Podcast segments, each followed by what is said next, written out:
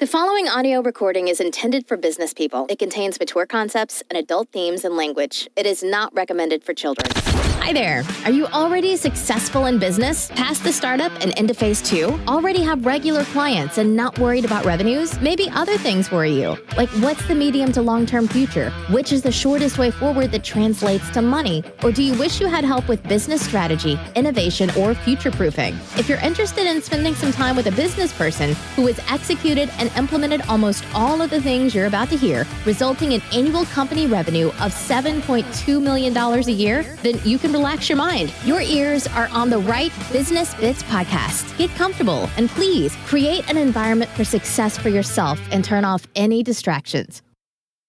Welcome to the Business Bits podcast by Nikki Christensen. Part 5B, and I'm not calling this part 6 for a reason because 5B leads on from 5A. And 5A was that state, not always create, be a reporter.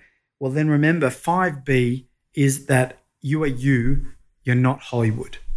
I used to think that I have to make these fantastically well polished, engaging videos and photos that were fully optimized and filtered. And look, the better the photo on Instagram, the more interaction it's going to have. And the more interesting the video that you create, the more views it's going to have. But what I'm saying is, don't get caught up in thinking that it's got to be Hollywood style. Because one thing that we humans love is we love seeing other people fail. Why? Not because we're narcissistic pricks and we hope everyone fails. It's because it reminds us and it gives us comfort that the other person we're watching is human too, because we're all perfectly flawed, right? We all make mistakes.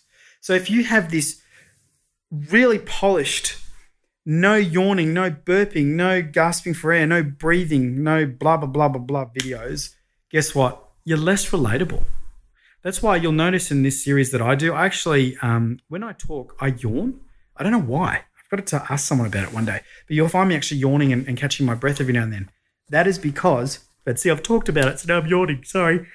That is because that's what I do, and I'm human. Now, you'll notice I haven't edited them out. Now, that's not because I'm showing disrespect to you as the listener, because I greatly value your time, because it's about you, not about me. But I've left it in there because it just helps you to understand and to realize hey, Nikki's a real dude. He's not sat in some recording studio polishing this stuff up because the more realistic it is, not terrible. I mean, shit content is still shit content, right? But the more realistic it is and the more relatable it is, the better engagement it will have and the more meaningful it will be to your audience. So 5B, it's a short but sweet. Be you, not Hollywood be a reporter. State don't always create back in five, right?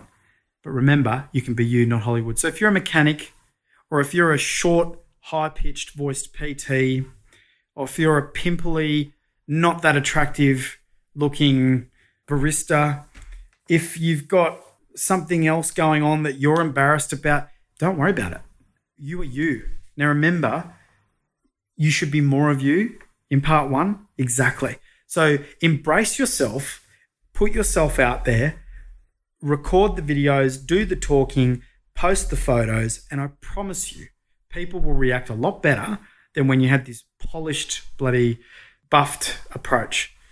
I would bet money that if big brands like Rugs a Million and Coke, and if they actually showed more realistic life instances of people and how they were with their faults and failures, as well as their having a good time and loving life in summer because someone's drinking a soft drink, they would actually get better engagement. Now, I know that the marketeers would be yelling at the screen now, going, No, Nikki, they're selling a dream like Coke sells a dream really well. I understand that.